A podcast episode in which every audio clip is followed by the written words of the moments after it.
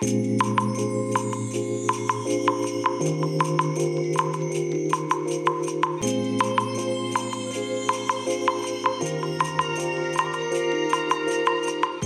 いおはようございます。本日はですね9月9日金曜日でございます。車の中の気温は26点あ今26.5度に今変わりましたね。はい。え天気はねなんだろう太陽の日差しは出てるんですけどもイメージ的には曇りっていうそんな感じですね。あの厚い雲がね結構覆っていてたまたまね太陽が出てるところだけこの東側の方だけねあの雲が薄くてあの青空がね、ところどころ見えてると。でそんなところに太陽の日が差してるっていう、まあ、そんな感じですね。もう真上から西側に関しましてはもう完全にこれ雨雲ですね。はい。えー、それでですね今日はですねちょっとねカメラのお話をねさせていただこうかと思います。もう全般的に全てカメラの関連のねお話になります。まずね今朝方えっ、ー、と富士フイルムがねついにねあのー YouTube でねイベントを行いまして新しいねカメラと新しいレンズの発表が行われました。でね、えー、まあメインのね、えー、その発表するもの商品っていうのはねあの APS-C ですね、えー、のカメラ XHS2 とかいう、なんかそんな感じの型番だったかと思います。間違ってたらごめんなさい。えこれがね、発表されてね、えー、この 8K 動画が撮れるとかいうね、なんかそんな感じのカメラらしいんですけども、まあ私はね、もう XT4 を手放してからね、えー、富士のね、APS-C カメラにはね、正直ね、もう全然もう興味がなくなってしまったので、まあね、持ってないからね、情報を集める意味もなくなっちゃったっていうのもあるんですけどね。うん。で、まあ、とりあえずね、それが発表されたのと、えっ、ー、と、あとなんだっけな？えっ、ー、と、XF56mmF1.2 えー、バージョン2ってやつですかね。マーク2っていうんですかね。えー、これがね、発表されたみたいです。で、えっ、ー、と、カメラ単体のね、金額はちょっとね、もう全然頭の中入ってないんですけども、カメラと、えっ、ー、と、16mm から 35mm とかいうレンズかなちょっと間違ってるかもしれないんですけども、そのズームレンズ、広角ズームレンズセットのね、えー、カメラが、実はね、これからお話しするレンズと同じ金額というね、えー、非常にね、あの、恐ろしい内容なんですけども、レンズ1本とね、えー、このカメラとレンズセットが一緒っていうね、うーん、なんかすごいなっていう話なんですけども、まあこれからお話しする話何かと言いますと、え、富士のね、GFX ラージサイズですね。え、このね、G マウントと言われてるね、このえー、G マウント対応の、え待望のレンズがね、え発表されました。え広角ズームレンズですね。20mm から 35mmF4 投資っていうね、えレンズなんですけども、えこれがねやっと発表されたんですよ。で日本のね販売価格がね、え国内では40万何百円とかなんかそんな感じらしいんですよ。40万ですよ40万。いやさすがに40万はちょっと無理でしょうっていうね。ね。うん。ねあの以前からね20万半ばぐらいで出てくれたら嬉しいななんて言ってましたけどねもう本当にねお前はアホかって言われるぐらい全然金額は違いますけどね、まあ、あくまでこれ私の願望で言ってた金額ですのでねまあ30万半ばぐらいになるんじゃないかななんて実際にはねそんな話していたかと思うんですけどもそれをさらに飛び越えて40万ですからね。うんでね、えっ、ー、と、ツイッターでね、フォロワーさんがね、23ミリ単焦点のレンズがね、えっ、ー、と、いくらって言ってたっけな、35万だか？なんかそのぐらいしてるらしいんですよ。だから、ね、23ミリの単焦点でその金額だと、まあ、20ミリから35ミリのね、ズームレンズだともうちょっといってもしょうがないよね。っていう、まあ、お話にはなるんですけども、それにしてもね、やっぱりね、今この40万、まあ、あくまでね私のこの財務状況からのお話なんですけども40万という価格帯はねもうちょっとねどう逆立ちしても無理だなというまあそんな状態なんですよね。えただそのね例によってやっぱりね海外の YouTuber にねこのレンズをばらまいてるみたいなんですよ。で一斉にこの朝方のねえ、富士フイルムのそのイベントと同時に YouTube でもね一斉にその YouTuber たちがね情報を公開してるわけなんですけどもねやっぱりね 20mm ってなりますと、まあ、フルサイズ換算でいうところの、まあ、約 16mm ぐらいになるんですよ。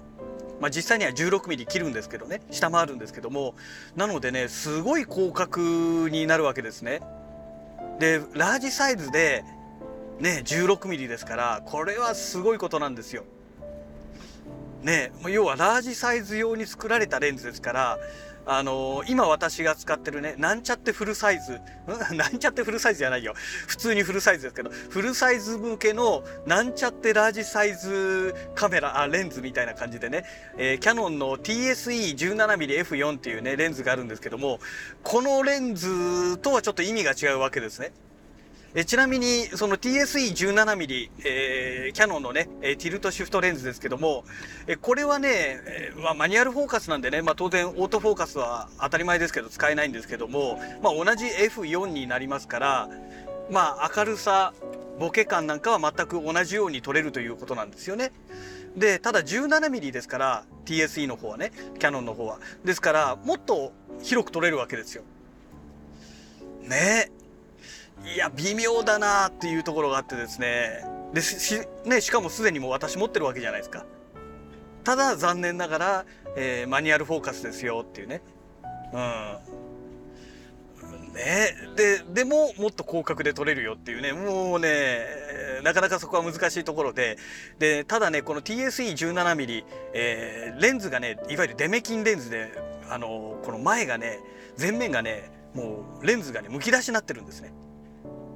でレンズフードもなくてまあ正直ね危ないんですよ。あの被写体に近づけすぎるとガツンってレンズが当たっちゃうんですよ。で非常に取り扱いがね怖いレンズなんですね。でそんなレンズですから当然ねあの普通のフィルターは使えないわけですよ。ねえ。いろんな意味でねちょっと取り扱いが難しいレンズではあるんですけどもまあティルトシフトレンズですからね、えー、そういった撮影ができますからあのまあ普通のレンズにはない使い方もできるので、まあ、そういう意味ではね非常に何て言うんでしょうかまあ資産価値があるというかねいいレンズなんですよ。ただそんな中でえっ、ー、と富士フイルムがね、えー、ティルトシフトレンズの開発をどうもね発表したらしいんですよ。ただしそんなにねワイドじゃないんですよね。30mm だったかな。えっ、ー、とこの広角の方がね。確か 30mm の、えー、ティルトシフトレンズとあと 90mm だかなんかそのぐらいだったような気がするんですけどなんか2本ね、えー、まあティルトシフトレンズをね開発しますというね。どうもそういうお話みたいですね。うん、まあこれはねもうとりあえずいいかと。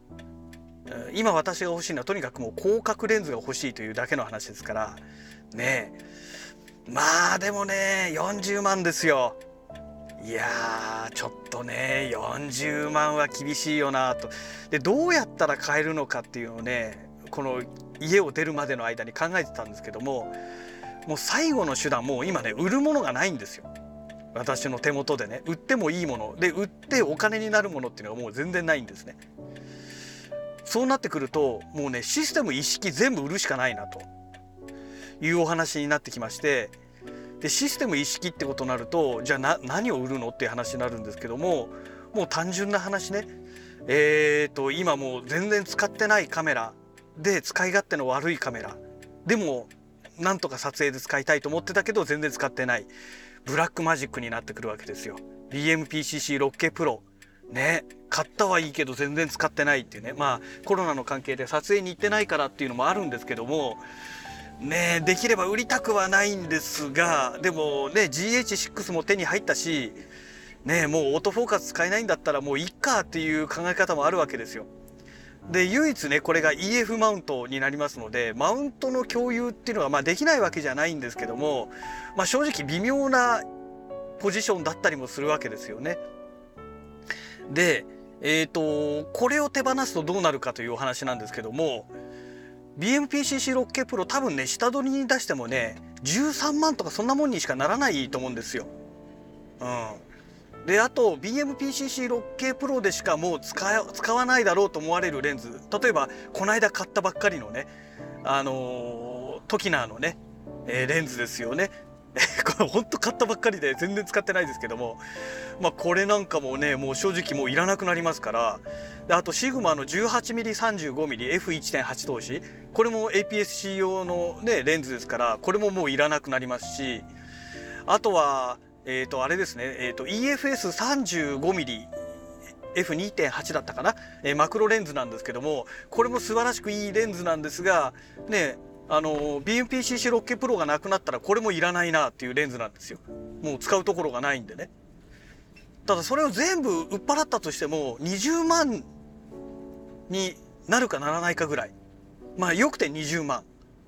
てなるとまだ20万足らないわけですよ。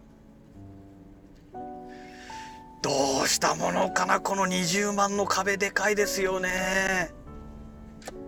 まああとはね一応40万っていう話が出てますけども実際問題実売価格でいくらになるかというとこなんですよね。うん。まあそこもね難しいところで。ねせめてね BMPCC6K プロシステム一式全部ってね、えー、30数万円とかになってくれれば残りはねあと2ヶ月ぐらい貯金して買おうかとかね、まあ、そういうことができるじゃないですか。であとは下取りに出すことによってねあのー、ね某地図カメラさんですと微妙にポイントアップしてくれますからそこでも稼げるじゃないですか。っていうことができるんですけどもさすがに20万じゃねポイントアップしてもね焼け石に水ですよね。だって40万ですからね。これが仮に実売3、まあ、35万ってことはもうありえないですけど40万のものですからね。まあ言っても38万とかそのぐらいじゃないかなと思いますけどもうんまあでもおそらくあの価格帯っていうのはえー、ヨドバシとかで買った時のね金額が多分40万ぐらいというそういう話なんだと思うんですよ。そうするとでもあれかポイント10%つくっていうことを考えるとそのポイント分10%いくと36万か。って考えてくるとまだ可能性があるのかな？でも36万でしょ？20万でしょ？まだ16万ですもんね。16万穴埋めはちょっと厳しいよな。でもだからといってねあの純正レンズの、えーとえー、32mm64mm これはねできれば手放したくないんですよ。ね。えー、というのが 20mm35mm が買え、ね、手に入れれば今度 32mm と 64mm で単純な話 20mm から 64mm の領域をねカバーできるようになるわけですよ。だからレンズとしてはやっぱり手元に残しておきたいんですよね。うん、まあなかなかねまあどちらにしてもすぐに手に入れるのはちょっともう無理かなというね、えー、感覚でおります。はい皆さんこんにちはこんばんは。お疲れ様でございます。えーとですね、もうね、仕事が終わりまして、今から帰るところでございますけども、朝のね、ラジログの収録の中でね、えー、今回あのカメラのね、えーと、富士フイルムのあの GF マウントですね、えー、の新しいレンズが発表されたということで、まあ、これを買うにはどうしたらいいのかと、えー、40万3700円かな。えー、定価がね、とんでもない金額になってますので、まあ、とてもじゃないけど買いませんと。で、えー、何かね、下取りに出すにしても、ちょっともう、下取りに出せるものがね、全然ないよと。まあ、そんなお話を朝していたんですけども、えちょっとその、まあ、補足というかね、その後のお話といえばいいんでしょうかね。えー、それをね、ちょっとさせていただけたらなと思います。というのがですね、えー、朝のお話の時点ではね、まあ言っても20万円ぐらいだろうなんていうね、まあそんなお話をしていたかと思うんですけども、えーとね、その後ね、会社に行ってね、某地図カメラさんでね、下取りですね、ワンプライス買取価格っていうんですか、えー、それをね、調べてみましたら、40万近いね、金額になることが分かりました。えっ、ー、とね、ブラックマジックのね、BMPCC6K プロ、これがね、ことのほか良くてですね、19万いくらだかになるんですよ。その買い取りのね、価格が。え、そんなになるの？と思って。あ、それはいいね、と思ってね。で、あと、まあ、下取りに出すレンズの種類の中でね、えー、基本的にはもう EF マウントを大幅にね、えかなりのレンズを放出すると。いう方向で持っていきますと40万近いね、まあ、買取価格になるということが分かりました。えー、まずね 16mm35mmF4 投資っていうねレンズがあるんですけどもこれ基本的にねもうね BMPCC6K プロで使う前提のレンズでしてというのがねあのー、まあ、そもそもこのレンズをねマイクロフォーサーズのカメラで使うかっていうと、まあ、まず使うことないと思うんですよ。で、えー、じゃあ今度はね GFX100S で使うかという話になるんですけども 16mm 広角端のね 16mm がね、えー、もう蹴られるんですよ完全に。でね、えー、まあ正直使えないんですね。うん、でねまあ 20mm35mm のね、えー、この純正レンズを買うのであればそもそもそれがあればいいじゃんっていうね話になるのでまあもう必要ないかなと。であとはまあ APS-C 専用のレンズですね。これ朝のラジログでもお話ししてますけどもシグマの 18mm35mmF1.8 投資かなアートレンズ、えー、これももういらないと。であとはねこの間まだ買ったばっかりのねえー、トキナの、ね、11mm、えー、16mm かな、えー、F2.8 これもねもう EF マウントで、えー、なおかつ APS-C になりますからもうこれがねブラックマジックがなかったら持ってる意味ないのでこれをね買ったばっかりでね5万円だから買ってんですけどね、えー、買取価格2万7千かな。まだ全然使ってないんですけどね。うん。でももう売っちゃうんだったらね持ってる意味ないですからね。であとそれ以外にもねえーと、24mm EF24mm っていうね、えー、手ブレ補正付きのレンズがあるんですけどもこれも手放します。うん、であと 85mmF1.8 かなこれ手ブレ補正ついてないんですけどもこれはね結構安いんです1万何千円だかしかなんないんですけどまあこれももう持ってても意味ないので、まあ、これも手放しますと。っていう感じでやっていきますとああと EFS35mmF2.8 マクロですね LED のついてるディスコになってるレンズなんですけどこれすごくいいレンズなんですけどこれ APS-C 規格になりますのであのー、ねブラックマジック手放すんだったら持ってて意味ないですからこれも手放しちゃいますということでねまあこれらもろもろいくとね39万いくらだかなるんですよ。あそれとあと,、えーとその下取り用のね3%のアップの買取価格アップのね、え入れて39万いくらだかなんかそのぐらいになるんですよ。で、えーとまあ、定価がね40万3700円ということですので、えここから1%じゃない10%、えー、まあおそらくねヨドバシとかで買うと定価になると思うんですよ。で10%を引いた価格っていうのがまあ一般的なねえー、まあショップでの販売価格になるかなと思うので、まあ、36万何千円っていうのがねおそらくまあ一般的な店舗での販売価格になるんじゃないのかなと、まあ、私は見ているんですけどもそうなってくると、まあ、ブラックマジックをね手放すことによってうんまあなんとかなっちゃうわけなんですよね。あこれ買えるなっていうところまで来たんですよ。買おうと思えばですよ。ただしあの Blackmagic RAW が撮れるカメラってもうその BMPCC6K プロしかないんですよ。で Video Assist、えーと、12G HDR だったっけな。えこれをね私持ってないんですね。でこれを持っていれば、えー、例えばえーと GFX100S を HDMI ケーブルで接続することによって、えー、ラージサイズでねえビローが取れるということになるんですけども、まあ、それがね安いやつ5インチのタイプかな？の方でも10万円ぐらいするんですよ。もしかしたらね今ねまた値段上がってるかもしれないんです円安とかねまあいろんな影響があるので上がってる可能性があるんですけども、まあ、ちょっと前まででしたら10万円で買えたんですよ。7インチの方が12万いくらだったんですよ。でもねそれだけのもう費用をね捻出することができませんので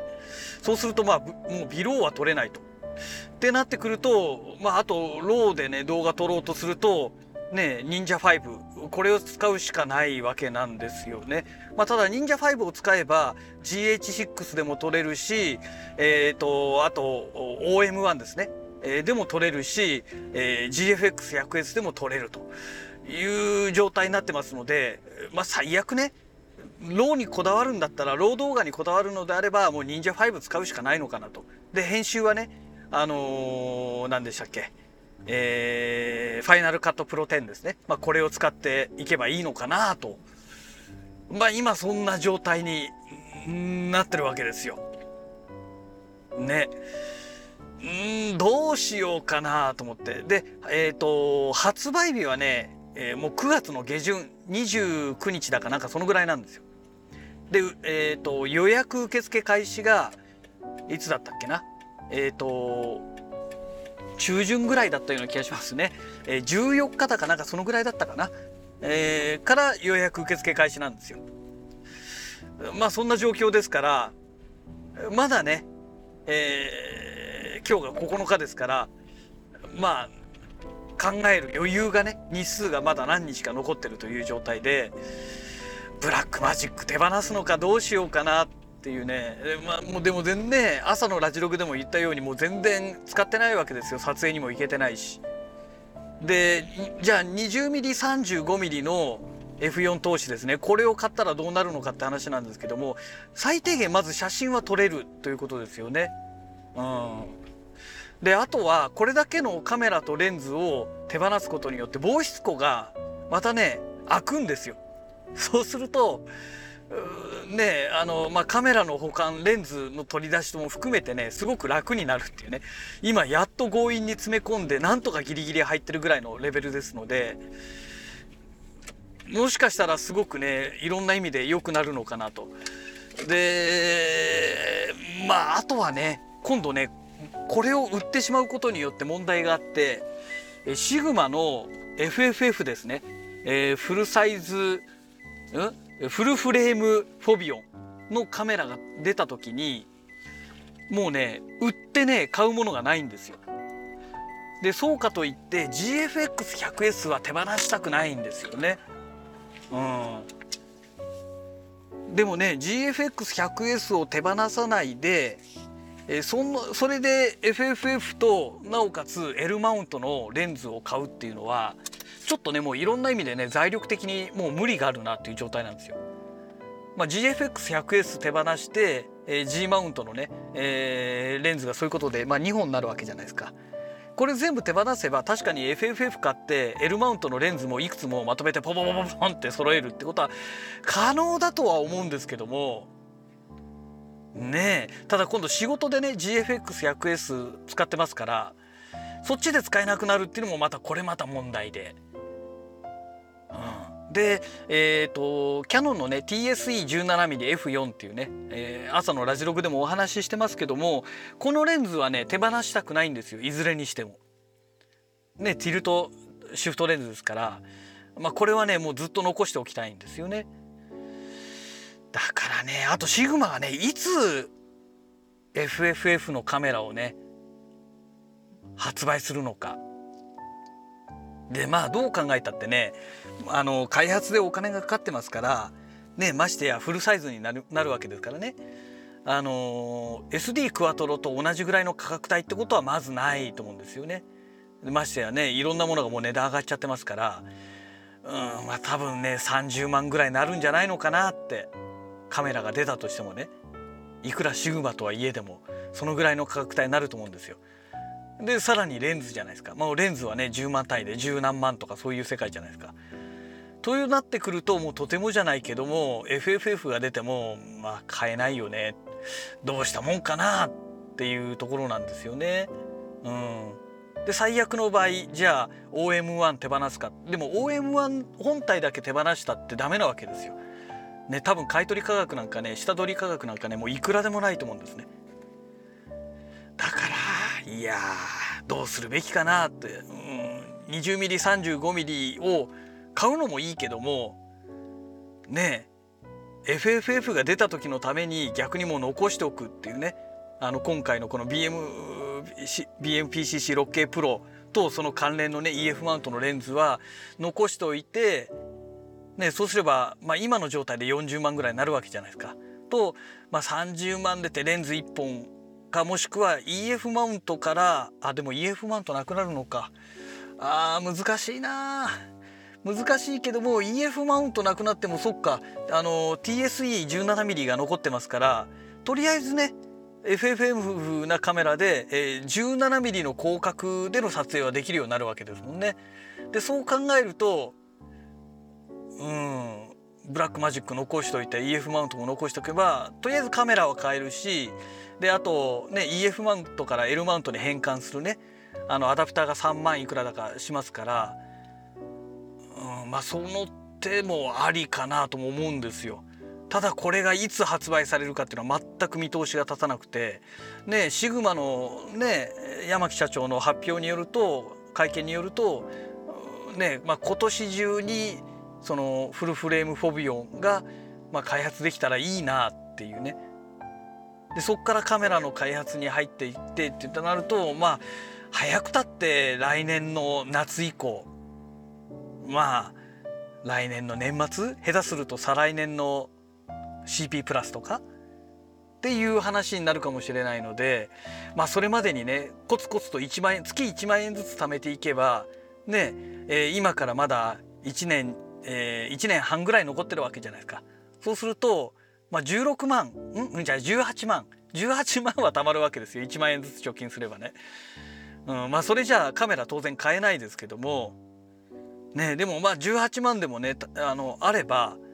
まだね何かしら方法があるかもしれないですよね。その当時に例えば OM1 手放すってなればね、OM1 が例えば下取り価格が仮に10万で買い取ってくれるってことになれば28万じゃないですか。で28万あればとりあえず、ね、カメラは買える可能性はありますよね。うん、そうだなその手で行くしかないですかね。うん、1万ずつ貯めていくっていうね。うん、ってなってくると、まあ、今回は 20mm35mm いっちゃうしかないのかなみたいなね。なかなかね難しい判断なんですけどもうんまあそんなわけでねとりあえず今の段階では買おうと思えば買えるという段階まで来ましたということでね、えー、追加のラジログということで収録させていただきました。えー、そんなわけでねまた次回のラジログをお楽しみください。それではまた。